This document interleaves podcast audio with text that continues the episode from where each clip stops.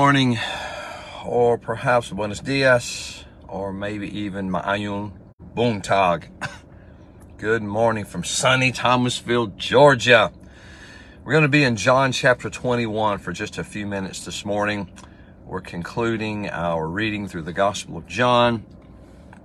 As you're coming on, just go ahead and click if you don't mind so I can see you're with us. Remember to put the thumbs up emoji, make a comment, good, bad, or ugly and uh, we'll just go from there. So we're in John chapter 21.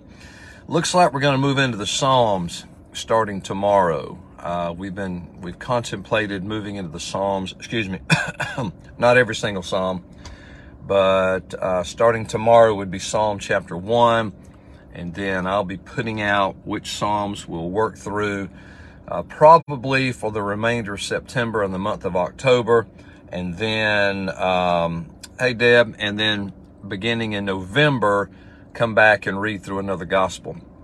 It's just really been on my heart lately for believers to stay in the gospels, to live in the gospels. That does not diminish, that does not diminish the power of all the word of God. But I just, I, am just sensing that, that we as believers need to be reminded of Jesus, Jesus, Jesus. And so, uh, looks like for the next little while at celebration, we'll be weaving our way through the gospel. So we, we come to John 21 today and um, to to wind up the Gospel of John.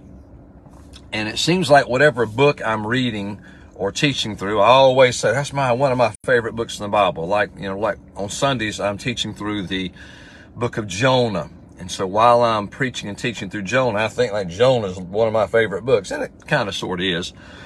But legit, legit, I love the Gospel of John. I just love the Gospel of John because John lays out for us the deity of Jesus. Yes, his humanity, but the de- the godness of Jesus. So yesterday in John chapter 20, uh, we read about the resurrection of Jesus. And remember how Jesus appeared to his disciples the night of his resurrection, and he said, Peace be unto you. And he said it twice, and then he breathed on them and said, "Receive you the Holy Ghost." So, the um, the events of Resurrection Night are now over, and then John 21, uh, John begins to conclude his perspective of the gospel. So anyway, so in John chapter 21, you find at the beginning of it, you find uh, Peter saying, "I'm going fishing." Well, you know, I don't want to make too much of it, but I think there's something there. Jesus, excuse me, uh, so Peter says, I'm going to go fishing. And, and what Peter's actually saying is, I'm going back to my old way of life. Now, Jesus is dead. Jesus is now alive. Jesus breathed on them. Jesus said peace. And then next thing you know, Peter's going back to his old way of life, his way of life, fishing. Remember, in Matthew chapter 4, Jesus came along and called Peter to follow him. And Peter left everything to follow Jesus. So, in other words, he changed his lifestyle. He changed the direction of his life and began to go after Jesus. And so now in John 21, we find Peter going back to fishing. And the interesting thing about that is when we go back, it does not only affect us, it affects other people. Because in John 21, when Peter said, I'm going to go fishing, some of his buddies said, we're going with you. So just make a note of that. When we, when we turn and go back, backwards in our spiritual journey, it doesn't just affect us. It affects, if you're married, it affects your wife, or if you're a woman, it affects your husband, it affects your children, your grandchildren, your parents, those that you serve the Lord with. So they go fishing. And the Bible says they go out and they fish during the night and they catch nothing and then a voice calls from the shore. You remember, cast your net on the right side of the boat. They cast their net. They caught 153 fish. Isn't that interesting how detailed that is on 153 fish? And people speculated, you know, some have speculated that there were 153 different species of fish in, in that lake or in that sea. I don't know. I don't know. Some have taken the number one, the number five, the number three, and look at the numerology and said that means something. I don't know. All I know is on their own, they caught nothing. At the command of Jesus, when they obeyed him, they caught a bunch of fish. And then Peter recognizes that it's Jesus. So Peter dives in. Uh, once he recognizes Jesus, swims to the shore, and Jesus has breakfast prepared for him. You remember that? Mm-hmm. Has breakfast prepared for him. So Jesus begins to, he's serving again, okay? Remember the night of his, um, um, uh, ah, the night of his betrayal. Jesus served Simon Peter, he washed his feet, and now he's serving him breakfast. And then he asks him, Do you love me? And he goes, Yes, I love you. And then Jesus says, Feed my sheep. Do you love me? And yes, I love you. Feed my sheep. Do you love me? Yes, I love you. Feed my lambs. Now, there's there, that is just full loaded right there. And I know you theologians and scholars are, um, you know, you're saying, well, you gotta you gotta dive deep. We don't have time to dive deep right there. So, the bottom line is, Jesus tells Peter, follow. Jesus tells Peter, feed my sheep, feed my sheep, feed my sheep. But this is what jumped out at me. Okay, this is what I'm gonna read to. This jumped out at me. All the times I've read through John, like I know I've seen this, but this like really grabbed me this morning. John chapter 21, verse number 19. I'm sorry, I'm sorry, I'm sorry. Uh, Jesus said, feed my sheep. Then he, then he told Peter how he was going to die. Basically, he told him, you're going to die by crucifixion. Then in verse 19, this spake he, signifying by what death he should glorify God. So he's given Peter an encouragement. You're going to die. They're going to stretch you out like they stretched me out. And your life is going to, your death is going to glorify me. When he'd spoken this, he said to him, follow me. That's what I want you to make note of. Then Peter turning about, seeing the disciple whom Jesus loved, which would be John, following, which also leaned on his breast at supper and said, Lord, which is he that betrayeth thee? Remember, that's what that's what uh, John said the night of the Last Supper. Jesus said unto him, If I will that he tarry till I come, what is that to you? In other words, like, what is it to you? Why are you so concerned about John? Then he said, You follow me. Very interesting. That's that's our story, isn't it? We're serving the Lord and Maybe we hear Jesus say, Follow me. Or maybe we hear Jesus say, Go over there and do something. Maybe we hear Jesus call us to a certain area of service or ministry. And then we go, Hey, what about my buddy? What about my wife? What about my friend over there? What about this person? What about that person? What about John? What about John? Peter says, What about John? What about John? And Jesus says, Don't worry about John. You follow me. Hey, Rosie, you follow me. So here's what grabbed me. Here's what grabbed me. Okay. And I've, and I've read the Gospel of John like over and over and over. And that's why I say like, stay in the word, stay in, stay in the word. Keep reading the same thing multiple times and ask the Lord, Lord, show me something fresh. So here's what I saw this morning when I was reading that. Matthew chapter 4, the beginning of the public ministry of Jesus. Jesus sees Simon Peter and he says, Follow me. And then Simon Peter followed him and now at the conclusion of the ministry of Jesus, after his resurrection and before his ascension, Jesus tells Peter again, follow me. So, so I remember, I don't know, four or five, time flies when you're having fun. It could have been four or five, eight or 10 years ago, something like that. Uh, probably five to seven years ago. I remember I, I, I got, I got grabbed by that, that, that, um, those two words, follow me, and did a whole series of messages on follow me and what it means to follow Jesus. So in that culture, in that culture, when, when Jesus said, follow me, um, they understood, I think to a greater degree than we do when we read the words from Jesus, follow me. So in that culture, in that language, when Jesus said, follow me, hey, Sarah, when Jesus said, follow me, he had in mind at least four things, and they understood that. There are certain phrases or statements that we might make in, in English, uh, and according to what culture you live in, what part of the country you can, you know, you can, you can make a statement and maybe outsiders or people that aren't from your area may not completely grasp the meaning of what you're saying. But if you're from that area, from that culture, you grasp it.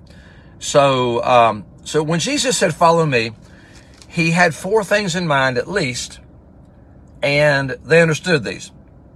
So if you're writing your journal, remember I encourage you to get a journal and Write in your journal when you're when you're reading. So here are the four things at least that Jesus had in mind and they understood. I'm gonna give them to you. You can go back and study them and um, and go from there. So when Jesus said, "Follow me," number one, he meant respond to a summons. A summons is an official edict. This was a command. Excuse me. This was a command. This was an imperative. It was not a suggestion. So when Jesus saw Simon Peter in Matthew 4, he said, Follow me, respond to a summons. Uh, have you ever been summoned for jury duty? Yeah, you get that little note in the mail that says show up at the courthouse at whatever time, whatever day. Hey, the government's being for real if you get one of those. Like, you can't just blow that off. If you don't just show up, the bailiff calls somebody that calls somebody that calls somebody that calls somebody. There's a follow up and they want to know why you did not respond to the summons. So when Jesus said, follow me, he meant respond to a summons. He was calling them. Number two, in that culture, when he said follow me, it meant attach yourself to a person. Remember, there were teachers called rabbis, there were students, and so what Jesus was saying is, I want you to attach yourself to me. That's the essence of Christianity. We talk about how Jesus lives and abides in us. He attaches himself to us. But here Jesus, when he says follow me, he means attach yourself to me. Follow me. Later on, Jesus will say, anybody puts their hand to the plow and looking back is not fit for the kingdom. In other words, I am now your focus. Attach yourself to me. So number one, respond to a summons. Number two, attach yourself to a person. Number three, accept authority. Now here's where the rubber meets the road in modern day Christianity in America. Acceptance of authority. Jesus said one time to people that were following along after him, why do you call me Lord, Lord? Stop and think. Why do you call me Lord, Lord, Makarios, supreme? Why do you call me Lord, Lord, and don't do what I ask you to do? Stop and think about that. Lord, I heard a guy say one time, and I think it's kind of true. We can't say no, Lord. We can either say yes, Lord, or no.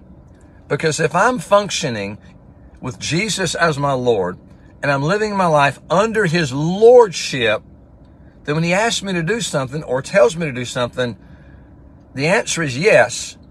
But if the answer is no, it's not no Lord because I remove myself from his lordship. Do you understand what I'm saying? If you do, shake your head or give me a thumbs up emoji and say, yeah, I get it. I, I see what you're saying there. So it's either yes, Lord, or no. So acceptance of authority. So when Jesus says, follow me, and we follow him, he is now the authority in our lives. Above our mama, above our daddy, above your pastor, above Jesus is the authority in our lives. So watch this. Watch the progression. Respond to a summons. Attach yourself to a person. Accept his authority, the authority of Jesus. And then when Jesus said, follow me, he meant imitate my example. And that's what a Christian does. A Christian is who he is because of Christ, but when we attach ourselves to him, we accept his authority. When we do that, we're living under the lordship of Jesus, and now we're able to imitate our example. There's a guy in our church. I'm going to call him out. David Beckwith. Brother David. He just turned 80 years old. 80 years young, I'm sorry. And and I mentioned a couple weeks ago, uh, actually in a church service, that David Beckwith reminds me of Jesus. David Beckwith reminds me of Jesus because he imitates the example of Christ. Has anybody ever said about you, well, they remind me of Jesus? I'm just wondering. And all the preaching and teaching and serving and ministering I've done, like I wonder if anybody has ever looked at my life and said, man, he reminds me of Jesus. That's the evidence of following Jesus imitating the example of Jesus. The fruit of the Spirit is the fruit of Jesus love, joy, peace, long suffering, goodness, gentleness, faithfulness, meekness, self control. That's Jesus. Imitate my example. So, we talk about being followers of Christ. That doesn't just mean praying a prayer and getting baptized. What that means is, Have you responded to the summons of Jesus? Have you attached yourself to Jesus? Are you accepting the authority of Jesus in every area of your life? And are you imitating the example of Jesus? So, anyway, as we wind up this Gospel of John, that grabbed me this morning that um, Matthew records the beginning of the ministry of Jesus. That he, hey baby, when I say baby, I'm talking to my wife. Matthew records that Jesus went after Simon Peter and said, Follow me. And then three and a half years later, at the conclusion of the Gospel of John, Jesus tells Peter, Follow me. So that's the conclusion of the Gospel of John. Follow Jesus. Hallelujah. Somebody shout me now and say hallelujah. Hey, this is a beautiful day here in Thomasville. Hope your day is filled with Jesus. Don't hang up right now. Remember, we're going to start reading through um, the Psalms. Uh, tomorrow, they won't be chronological. Uh, if you're just tuning in, what I shared was we're going to begin in Psalm 1 tomorrow, and we're probably going to do Psalms the rest of this month, which will be like a week or so. Then the month of October and probably November, move back into a gospel and like regularly, if you're part of the celebration family, read through Psalms. So anyway, I, I noticed this morning before I um started this video, and, and I see some of you are watching every day. Thank the Lord for you, and have some Filipino friends that come back and watch it at a different time, and other people across America, um, across this country watching. So I, I, praise God for you. If these if these vid, if these videos are a blessing to you, and you want more, go to my personal page. Okay, most of you are friends with me on Facebook. Go to my personal page and I didn't look at the time either either last night or early this morning. My secretary Debbie Howell um, posted on my timeline on my personal page, and it's a post from Celebration Church Thomasville. And what the post says is that we now have 150 podcasts. So what she's doing is she's taking these videos and turning them into podcasts. And then, you know, when COVID was a thing thing, I was doing some daily Bible studies, daily podcasts uh, for several months. And so now we've compiled 150 podcasts, or like 8 to 12 to 15 minutes long. Some of them are four or five minutes long. And so if you're riding down the road, you know, and you can't watch video or whatever, you can go back and listen to podcasts. Uh, so I want to encourage you to do that. Just go to my personal page. You can click on that and there a link or it'll, it'll be some instructions on how you can find a podcast from Celebration Church. So anyway, hey, y'all have an awesome day. Uh, looks like I'll probably see you sometime tomorrow. Psalm chapter one. Isn't the Gospel John good? The Gospel John is so good. And uh, hey, anyway, I'll catch y'all tomorrow.